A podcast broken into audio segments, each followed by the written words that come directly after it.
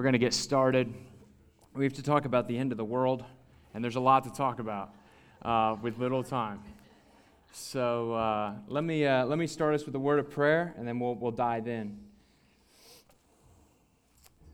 Lord, I praise you. Uh, there, there's no one like you. You're, you're, you're in control of the beginning and the end, and we can be sure that you will bring all things to completion for your glory. And Lord, I confess that I don't always anticipate the, the coming kingdom like I should.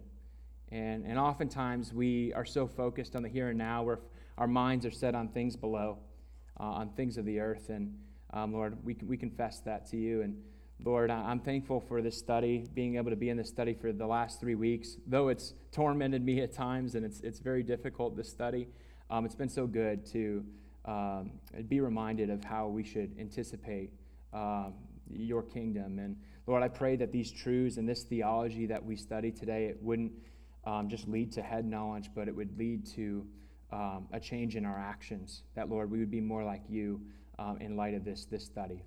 Thank you so much for, for this time that we have together. In your name I pray. Amen.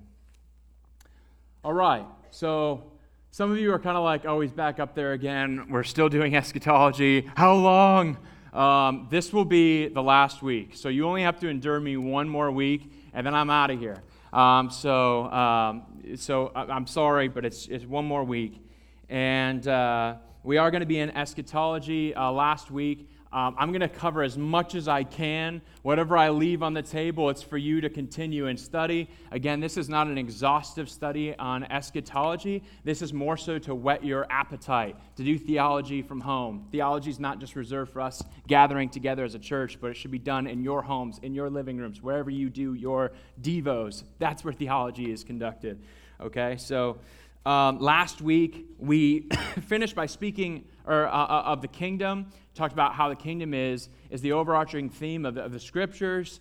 Um, we talked about um, the, the kingdom being an eternal, uh, that, that God's kingdom is an eternal kingdom, right? Psalm 103, I believe, that, that God's kingdom is eternal but also there's a future aspect to the kingdom presented to us in the scriptures, right? And that's what we talked about last week the millennial kingdom, which is the 1,000 year reign of Christ. Remember, we read Revelation 20, verses 1 through 7, where uh, six times in seven verses it says, 1,000 year reign of Christ, 1,000 year reign of Christ, 1,000 year reign of Christ. Six times, seven verses.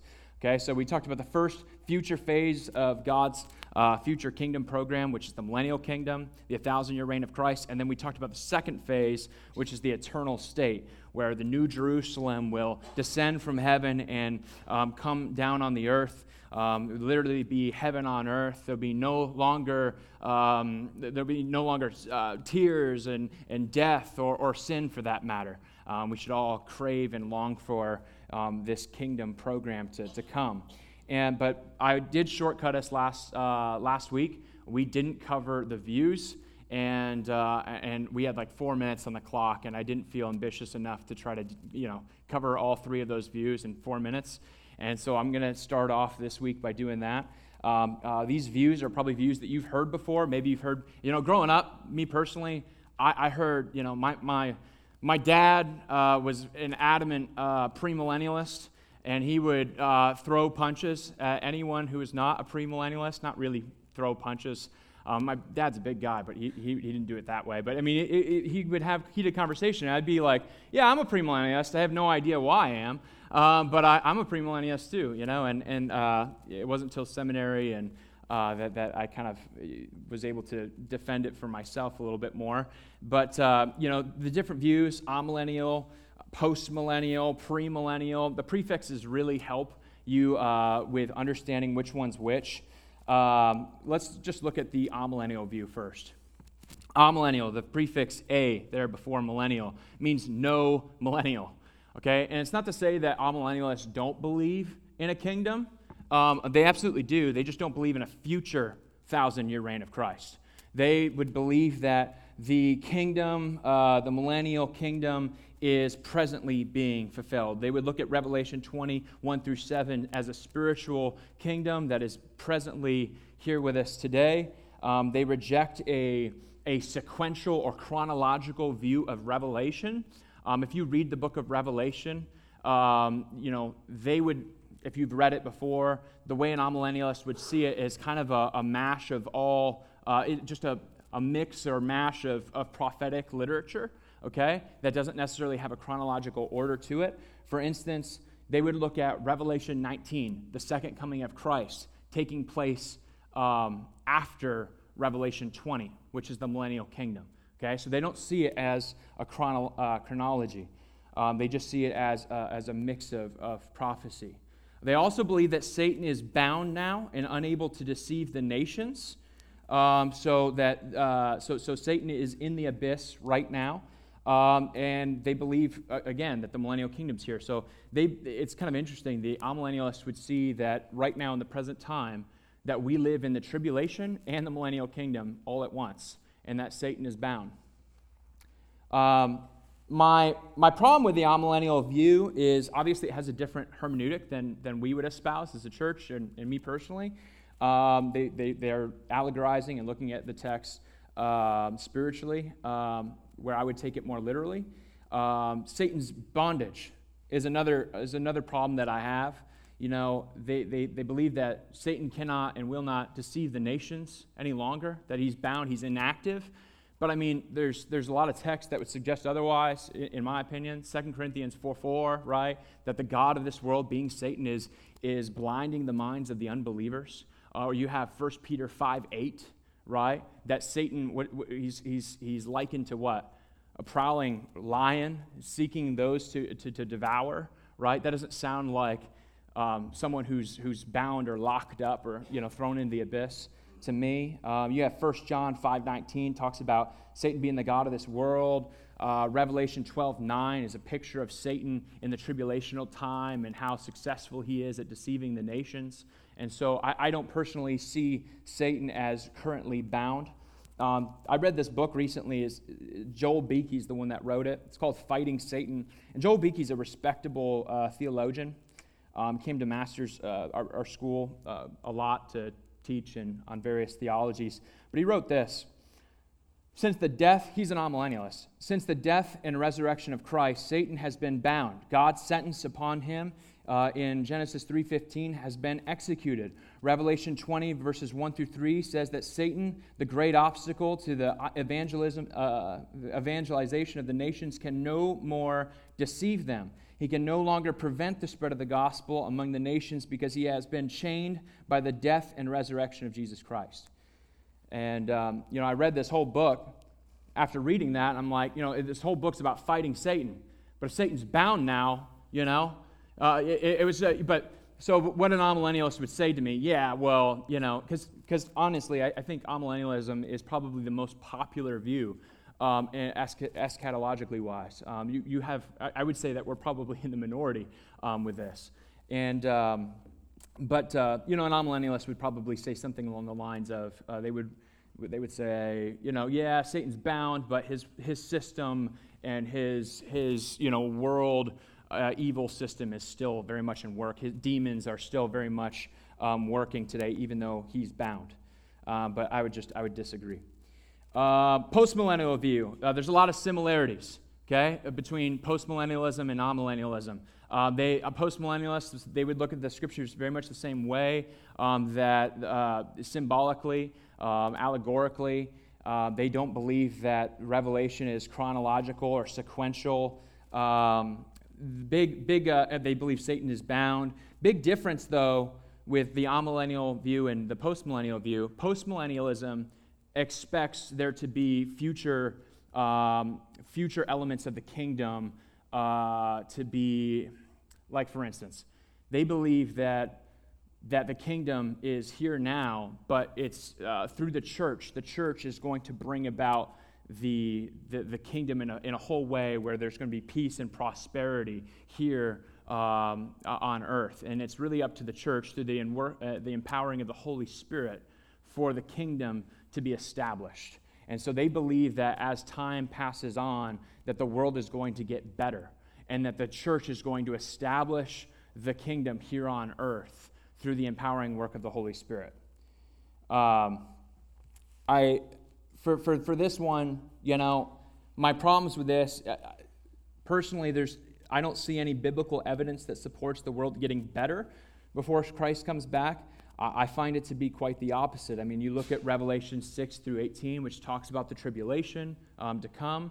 Uh, you, you, look at, if somebody could read these texts for me, uh, 2 Timothy 3 1. Uh, somebody take that one. 2 Timothy 3 12 through 13. Somebody could take that one. And Luke 18 8. Somebody read those texts for me.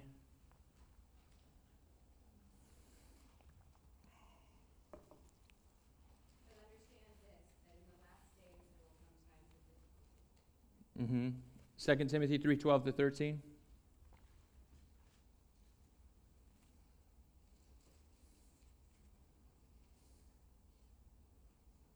Somebody got 2 Timothy 3 12 to 13 for me? Teamwork.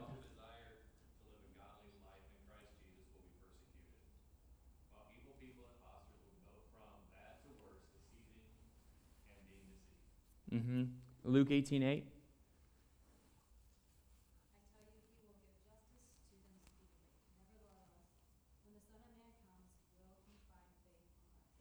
Yeah, which I believe is to say that when Jesus comes back, there will be few that do have faith in him. Um, that'd be my interpretation. Again, these are, it, I, have, I have dear brothers and, and sisters in Christ that are amillennialists, postmillennialists. Um, this is not a salvific issue. It's not a reason to throw haymakers at one another, not a hill to die on, uh, just difference in interpretation. Uh, we, as a church, we espouse the premillennial view. Uh, we see that Revelation is, the book of Revelation is sequential, it's chronological. Um, if you read Revelation, um, you'll see the Apostle John write in such a way, um, he uses time, chronological time markers when he says, you know, and then I saw this, and then I saw this, and then I saw this, and then I saw this. Um, and, and, so we would see that Jesus' second coming in Revelation 19, 11 to 21, comes before Jesus' uh, Jesus' earthly reign on earth uh, in Revelation 21 to 7. Um, we also believe that Satan's uh, bondage is future, right? Um, that it will take place before the, the millennial reign, uh, which I believe is in 21 to 3, somewhere around there uh, the, the, the, the, uh, bondage of Satan. And uh, again, it's, a lot of this goes into hermeneutics, how we uh, translate and interpret the scriptures. Uh, we, we set the table with hermeneutics a couple weeks back. Um, so we would look at a literal kingdom, a literal physical reign of Christ, a literal bondage of Satan. But, but not to miss the point, you know, after the 1,000 year reign of Christ, you know, if you look at uh, 1 Corinthians 15, 24 to 28, you, you see that, that that Christ will hand over the keys to the Father. And uh, that, that passage is the same passage that, that talks about Adam, the, the first Adam, right? The first Adam who uh, ruled and had authority over the animals and things. Um, and, and Romans 5 tells us that the first Adam, what did he bring? He brought death. And because of death, sin reigned, right? And with the second Adam, the last Adam, you know, Christ, what would he bring? through his death, burial, and resurrection. He'd bring life. And, and we anticipate, again, one day, Jesus reigning and righteousness reigning. And I believe that righteousness will reign the, during the millennial kingdom, and I believe it will reign all the more in the eternal state when Jesus hands over the keys. And, and uh, you know, what an amazing thought when God's glory, when, when, when you know, the, the question, why? Why eschatology? What's the point of eschatology? It's to bring glory to Christ, it's to bring glory to the Lord, right? For who he is and what he's done. You know, God's glory will be our light in the eternal state. And it's something, again, that we should uh, greatly anticipate. So that's the kingdom. Um, I, I, wanna, I don't want to leave you this class. Um, I, I don't want to leave without talking about some of the some of the uh, other themes and, and events and persons that deal with eschatology. I made a list there on your outline. It's not an exhaustive list. There are some, certainly things that I could have put on this list that I didn't. If you have questions that I, I, I'm not going to cover, um, I'm going to take a vacation tomorrow, which is perfectly timed, and you could always ask those to the elders or, or that guy back there, Pastor Dan. He has all of the answers when it comes to eschatology uh, I'm sure. But um, the kingdom is, is an important piece of the pie, but it's just one piece. And so I want to cover some of these other things that I think that would be important for you to, you know, start to study I, would liken this to an introduction of eschatology. Uh, I just want to start throwing some of these terms at you. And, you know, personally, just to let you know, I, um, this study has, has tormented me a bit. You know, I've, I've really been studying uh, um, these things great, more greater than, than I've ever done before. Um, I, uh, I just have started uh, reading uh, Revelation and writing down questions. And I would encourage you to do the same. Write down your questions. Study theology, it's important. Um, you know, again, for all the reasons that it gives you hope, it, it helps you depend on the Lord. Um, you know, it helps you in trials. Uh, looking, it gives you hope. It, it, it promotes holy living. Uh, for all those reasons. Okay, so the first thing I want to talk you uh, through is Daniel's 70 weeks, which is a really difficult topic. And, and, and in and of itself could probably take multiple weeks. Um, and I say that just so that you give me some grace on that, uh, honestly. But uh, people call it the, the key to biblical prophecy, so it's really important. Uh, talking, uh, I, I, do plan on this, this uh, fall, this school year, to talk uh, or take the kids, the youth, through the book of Daniel, which I'm really excited about. I've got some really good resources that I want to read between now and, and then. Uh, but I think it's a, a, great book to, to take the kids through. It's obviously profitable because it's a book of Scripture, and all Scripture is profitable. Um, but uh, uh, if you guys can, turn over to Daniel 9 24 through 27. And that's where this, this 70 weeks is mentioned. Daniel 9 24 to 27.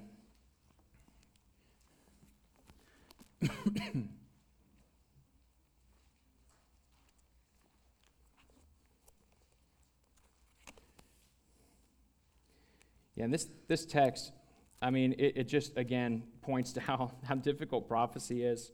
Um, not only is it prophetic, but there's math, math included in this. Um, and math is really hard for me, too. So, uh, but, it, but it is important. So let me, let, me, let me read that for us. 70 weeks are decreed about your people and your holy city to finish the transgression, to put an end to sin and to atone for iniquity, to bring in everlasting righteousness, to seal both vision and prophet, and to anoint a most holy place. Know therefore and understand that from the going out of the world to restore and build Jerusalem to the coming of an anointed one, a prince, there shall be seven weeks.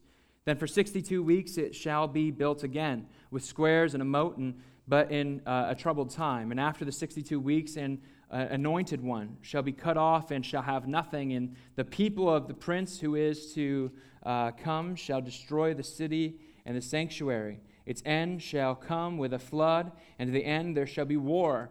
Uh, desolations are decreed. And he shall make a strong covenant with many for one week, and for half of a week he shall put an end to sacrifice and offering. And on the wing of abomination shall come the one who makes desolate until the decreed end is poured out on the desolator. Whew.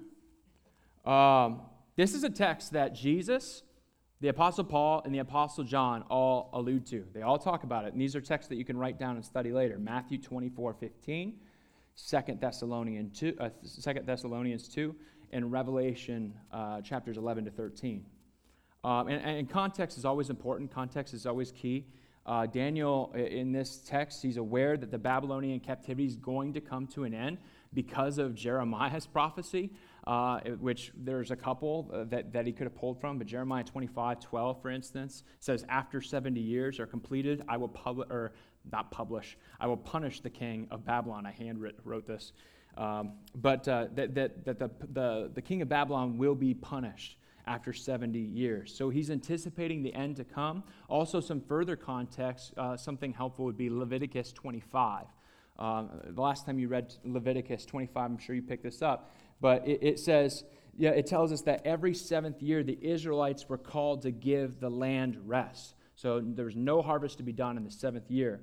Um, but on 70 occasions, Israel failed to give the land rest. So the 70 year uh, Babylonian captivity would have provided that time for the land to receive rest uh, from, from, from uh, harvesting.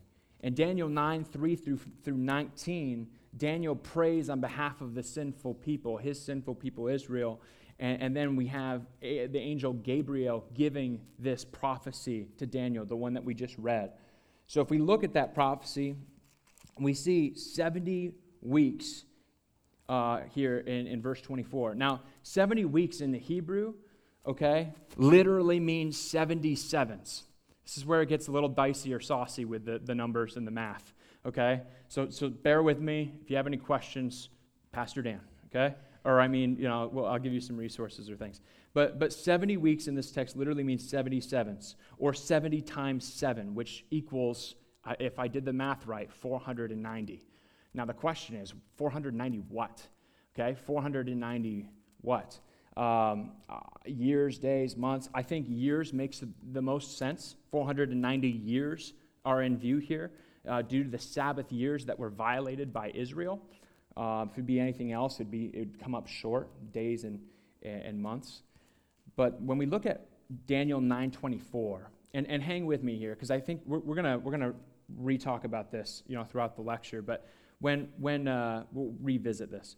But when we look at Daniel 9:24, we see first the dealing with sin uh, in, in, Israel. It's, it's promised the transgression will be finished. There will be an end to sin. There will be an atonement for iniquity. These are all things that Jesus provided in his first coming, right? But for Israel, it's future, right? Because Israel's hearts are still hardened towards, um, towards the Lord right? They, they reject Jesus as their Savior. And then the last three things in verse 24 that, that are promised deal with developing the kingdom.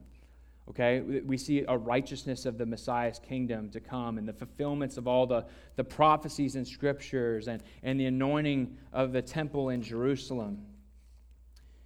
And so the, the 70 weeks or the 490 years begin with rebuilding Jerusalem as we see in, in Daniel 925. This was most likely fulfilled, I think, in 445 BC when King Artaxerxes decreed that Jews could return and build Jerusalem and, in Nehemiah too. Okay? Now, altogether, from Artaxerxes' decree to Jesus' entry into Jerusalem is 483 years, just leaving us seven years left. Okay? And, and Daniel 9.26 says that after the 62 weeks, which in the translation in the Hebrew, it's really 69 weeks, the anointed should be cut off and have nothing. And so, my question to you is what happens after Jesus enters Jerusalem? Just a few days later, what? He's crucified, right? He's crucified. Now, if you look at the Old Testament prophecies of Jesus' first and second coming, hardly ever was there ever a distinction between his first and second coming. A lot of his disciples expected for Jesus to set up and establish the kingdom. But when he's, when he, when he's crucified, right, we don't see we don't see the kingdom established. We don't see an everlasting righteousness, right? Um, we, we, we see the anointed one, as the text says in, in, in uh, Daniel 24 through 27 here. We see the, the Messiah cut off, and, and, he, and he doesn't have those things established. Uh, verse 26 predicts the destruction of the temple, which happens in AD 70 by the Roman invasion. Then we get to Rome, uh, Daniel 9:27, which talks about this evil prince, the Antichrist, who will come when there's seven years left. And this is believed to be, I think, the tribulation period.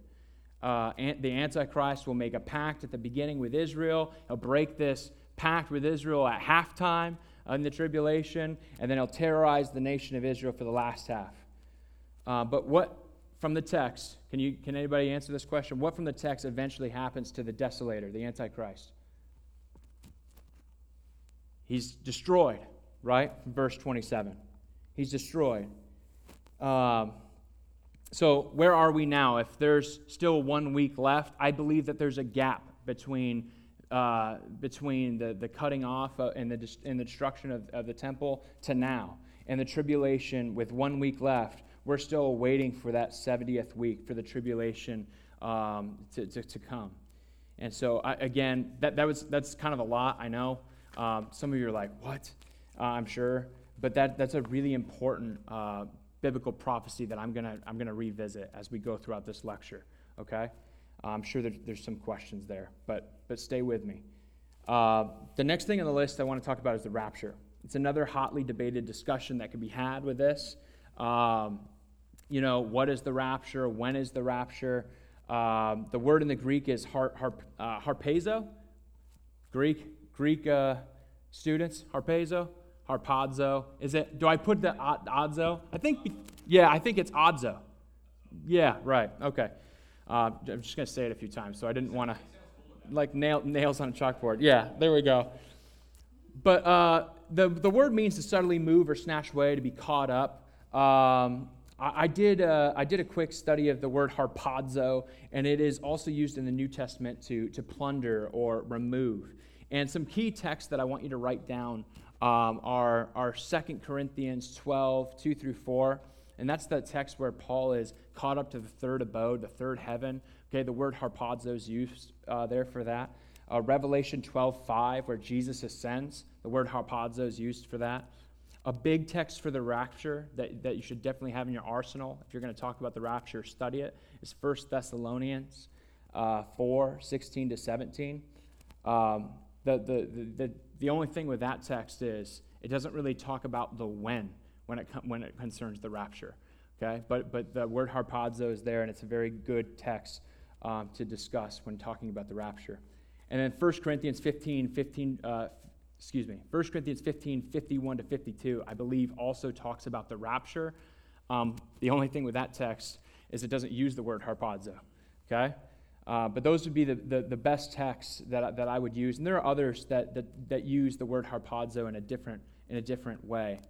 Um, but there are four views concerning the rapture and when it takes place. You have pre trib, mid trib, post trib, and pre wrath. They all kind of relate to when the tribulation you believe takes place.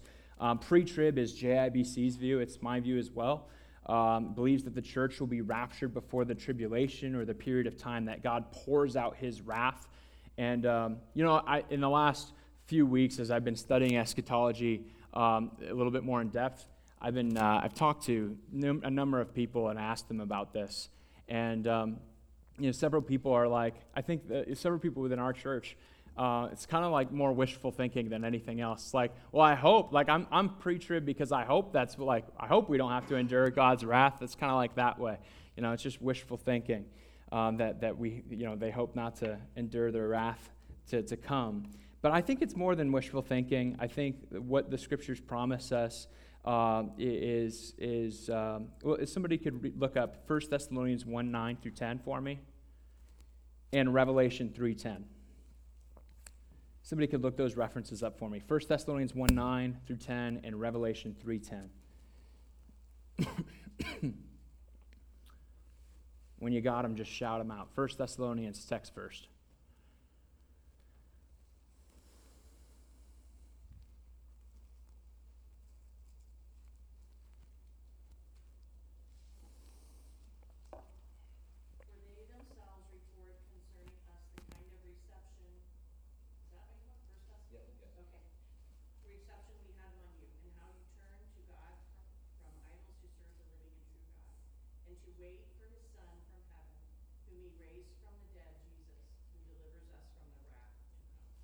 Right.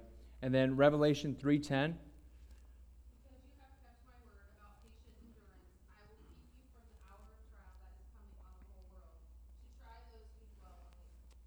Yeah, yeah. So I, I, believe it's more than wishful thinking. I, I don't believe that, that God is, is destining the church for wrath. Um, I think a reward of the church being faithful is to miss the time of tribulation. Uh, text that I didn't have you read um, that I've committed to memory is 1 Thessalonians 5, 9 through 10 and 11. But, but that, that text says, For God has not destined us for wrath, but, but to obtain salvation through Jesus Christ our Lord, who died for us. You know, He didn't destine the church for wrath, He saved it from facing God's wrath.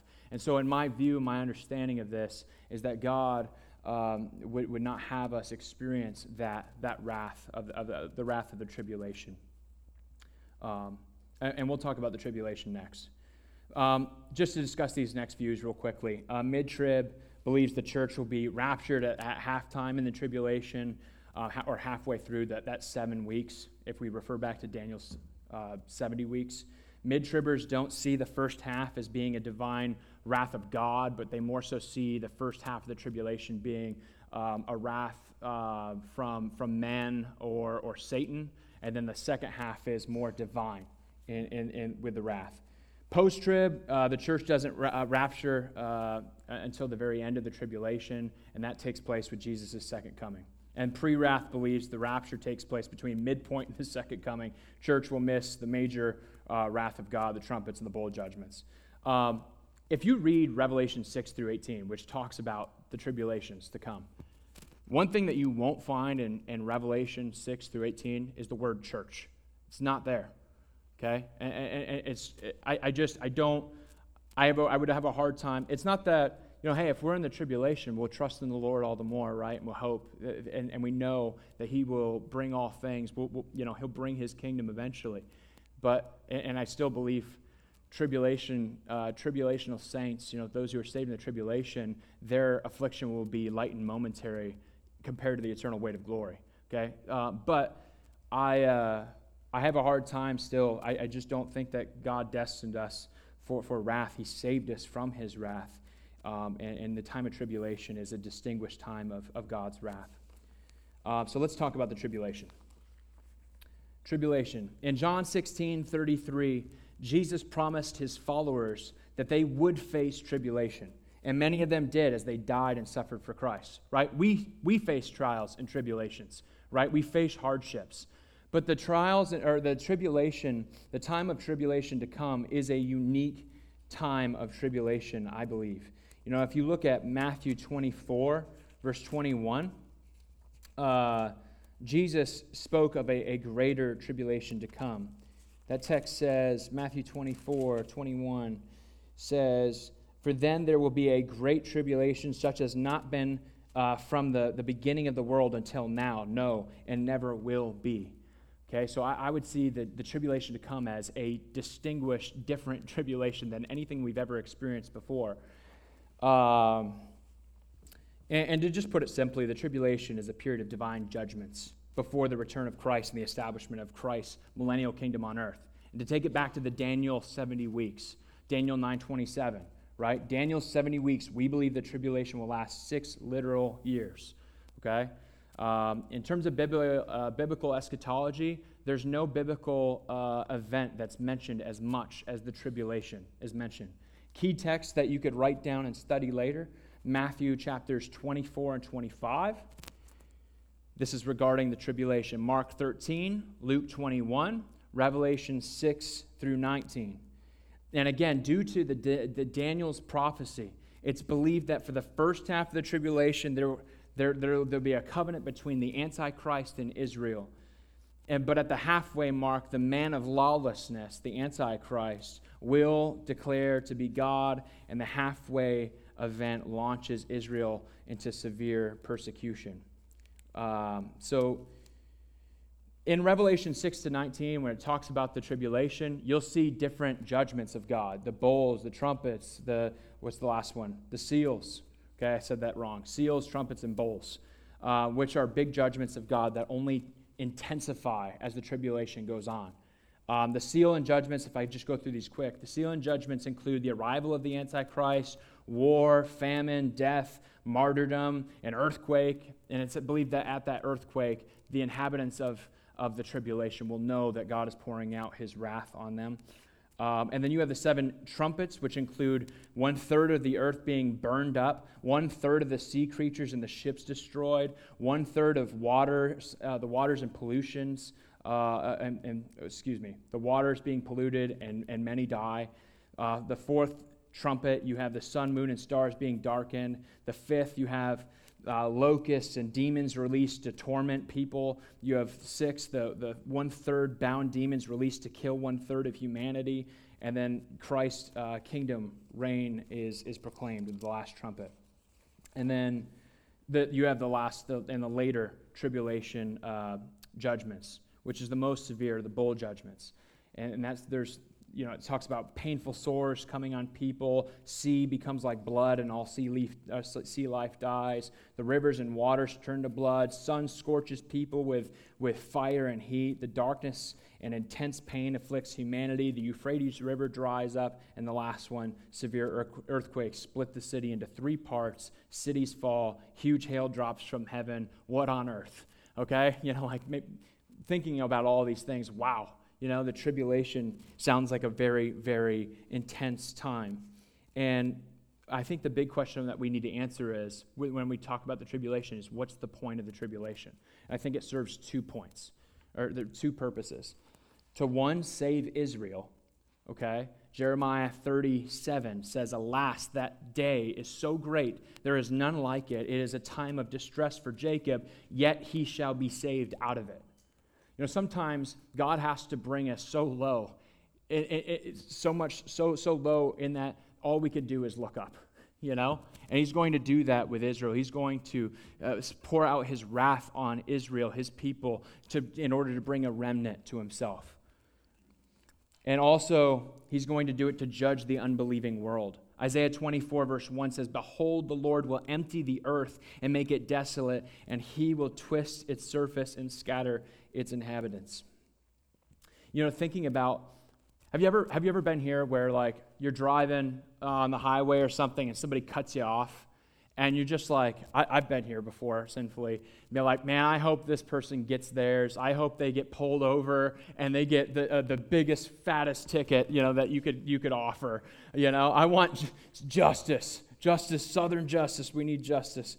Um, or, you know, when I was a kid, my brother, um, when he would, my older brother, when he would annoy me, you know, I, I would, and my mom was close by, I would just Mike, stop hitting me, you know, like one of these. And she would like then take him and, you know, spank him. And which would make me happy at first because like I got that, you know, like, you know, I, he got in trouble. But, but then after the wailing uh, and he faced my mom's wrath, um, I would I'd feel sad, you know. I'd be broken that, that I, I did that to my brother. There was a little bit of guilt there. And, um, and, and I think, in all seriousness, when it comes to the tribulation or these end times, again, uh, this isn't just head knowledge stuff. It, it, should, knowing that God will pour out his wrath, that God is ho- a holy God and a just God and a righteous God, that he's going to deal with sin uh, seriously one day. It should provoke our desire to point lives to Jesus Christ, right? To tell all about Christ. Uh, part of what prophecy does is it warns the unbeliever, and it should provoke us to tell others about Christ. Because without Christ saving wretched people like you and me, we'd be right there with them, deserving this, every bit of this. One of the guys that I, I talked to from church, I'll, I'll leave his name uh, a mystery, but he said to me, You know, I just feel like I deserve the tribulation. I feel like I just deserve to be, I, like, I feel like you know, though I hope that we skip the tribulation if it were to take place in our lifetime, I just feel like I just I deserve to be there. But don't we all, right? Don't we all deserve God's wrath being poured out on us? And that's just how amazing God's grace is, right? That He would save any of us. Um, the next thing I want to move to uh, is actually a person, the Antichrist, um, the representative of Satan, the embodiment of evil. Uh, 1 John 2.18. Can somebody read that text for me? Hopefully we're, I, I know this, I'm, there's a lot of stating a matter of fact, where we are and things. Hang in there. We're, we got like 12 minutes left. There is an end to the end uh, lecture here. 1 John 2.18. Somebody got that for me?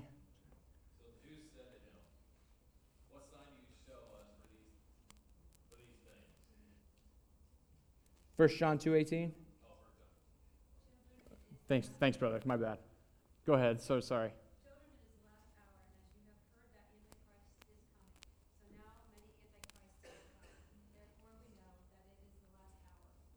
Yeah, anyone who speaks falsely about Christ is an antichrist, right? But there's there's a distinguished uh, there's a distinguishment between the antichrist and small a antichrist. The antichrist is said to make, again, if we refer back to Daniel 9:27, He's, he said to make a peace treaty with Israel. Uh, I know I've already said this, but repetition is the key to learning. Uh, and that's a really hard passage. But um, it's said to be uh, to make a peace treaty with Israel, claim to be their Messiah. Second Thessalonians 2 4 um, says that the Antichrist proclaims himself to be God. But then um, uh, persecutes Israel halfway through the tribulation, breaking the covenant with Israel, desolating the temple. He's described to be the little horn in Daniel. If you read the book of Daniel, he's the, the Apostle Paul refers to him as the man of lawlessness. John describes him to be the beast empowered by Satan, and Republicans, you know, uh, attribute him to be any anybody uh, like Democrat, uh, de- any Democrat they don't like. You know, uh, you hear that often. Any political figure that just is awful um, can oftentimes be called the Antichrist. Um, this figure is in the scriptures seen to be terrifying uh, and frightening. But look at how the Antichrist dies. If, we, if you were to look at 2 Thessalonians 2 8, it says, And then the lawless one the Antichrist will be revealed, whom the Lord Jesus will kill with the breath of his mouth and bring to nothing by the appearance of his coming we can be sure, even though he, he looks like a big, bad, strong, frightening, terrifying figure, that you know, Jesus will slay him. And you see it from this text, the, the, breath of his mouth, it says. And it's not like me, like if you guys were to come up just out of my love for you, you know, if you come and talk to me afterwards about this or anything, just stay your distance because my breath stinks. Uh, I got straight up coffee breath right now, and I could just drop anyone with this breath. But that's not what's being obviously said here in the scriptures. Jesus doesn't just kill uh, Satan with his bad breath or anything like that, um, but it's his, it's, his, it's his appearance. That, that, you know, Jesus' appearance alone slays the Antichrist, which shows you what? That, that who compares to Jesus Christ? No one. There's no creature, there's no figure that can compare to him. Uh, ultimately, we shouldn't fear anyone but Christ right? Um, and, and I think that gives us a tremendous amount of hope because there's a lot of, there's a lot of fear in, in political figures that seem real great and real frightening and, and like they have a lot of control and power. But ultimately, who has the power? Who, who, who, is, who is superior, supreme to all else? It's Christ. Jesus, at his return, will throw the beast, the Antichrist, into the lake of fire, and his fate is sealed. Revelation 19 20. All right. Uh, moving along. The day of the Lord. Almost there, guys. Uh, in the Old Testament, uh, the writers write about the day of the Lord as a near event, but also as a faraway eschatological event. 19 times in old, the Old Testament, the day of the Lord's reference. The day of the Lord is associated with God's wrath. Uh, it's not the same as the tribulation uh, but rather it's seen as a climax event in the tribulation. It has different names to it too, as well. It's called the day of vengeance in Isaiah and Jeremiah. It's called the day of wrath in Romans. It's called the day of visitation in 1 Peter. Uh, it's called the great day of, of God, the Almighty, in Revelation. And if you think about it, since Genesis 3, this world's been fallen to sin. Uh, and, and sin's been here a long time, but God will eventually deal with this broken world uh, by pouring out his wrath again on the world and, and eventually establish his kingdom. Uh, in the Old Testament, the day of the Lord was a historical event to prefigure the day to come. It involved a, a locust plague, as we see in Joel 1. But if, you, if we had a lot more time, you know, Joel 2 and 3 talk about a, a distinguished day of the Lord to come, of greater wrath. Um, the New Testament speaks of the day of the Lord being a climax in the tribulation period. It also speaks of a time that God incinerates the earth and, and making the end uh, uh, and marking the end uh, of the thousand year reign of Christ. And that, that text, I, I, wish I had time, but 2 Peter 3:10 to 13 will talk about that, that text. Um, again, you know, I, I, I wanted to talk more about this, but the, the holiness of God the holiness of God, God can only and will only tolerate sin being here for so long, and then He will purge it one day. And we should look again forward to that day. The last, the last event I want to talk about, the second coming of Christ. Praise God that He's coming back again. Yes? This is something that we should all agree on, despite whatever millennial view we have or rapture view we have, uh, our take on the Daniel 70 weeks. Hebrews 9:28 says, "So Christ having been offered once to bear the sins of many will appear a second time, not to deal with sin, but to save those who are eagerly waiting for him." The second coming of Jesus will put an end to this present age and an end to Daniel's 70 weeks, the tribulation. And the second coming of Christ is the great transition from an evil age to an age ruled by Christ's righteousness.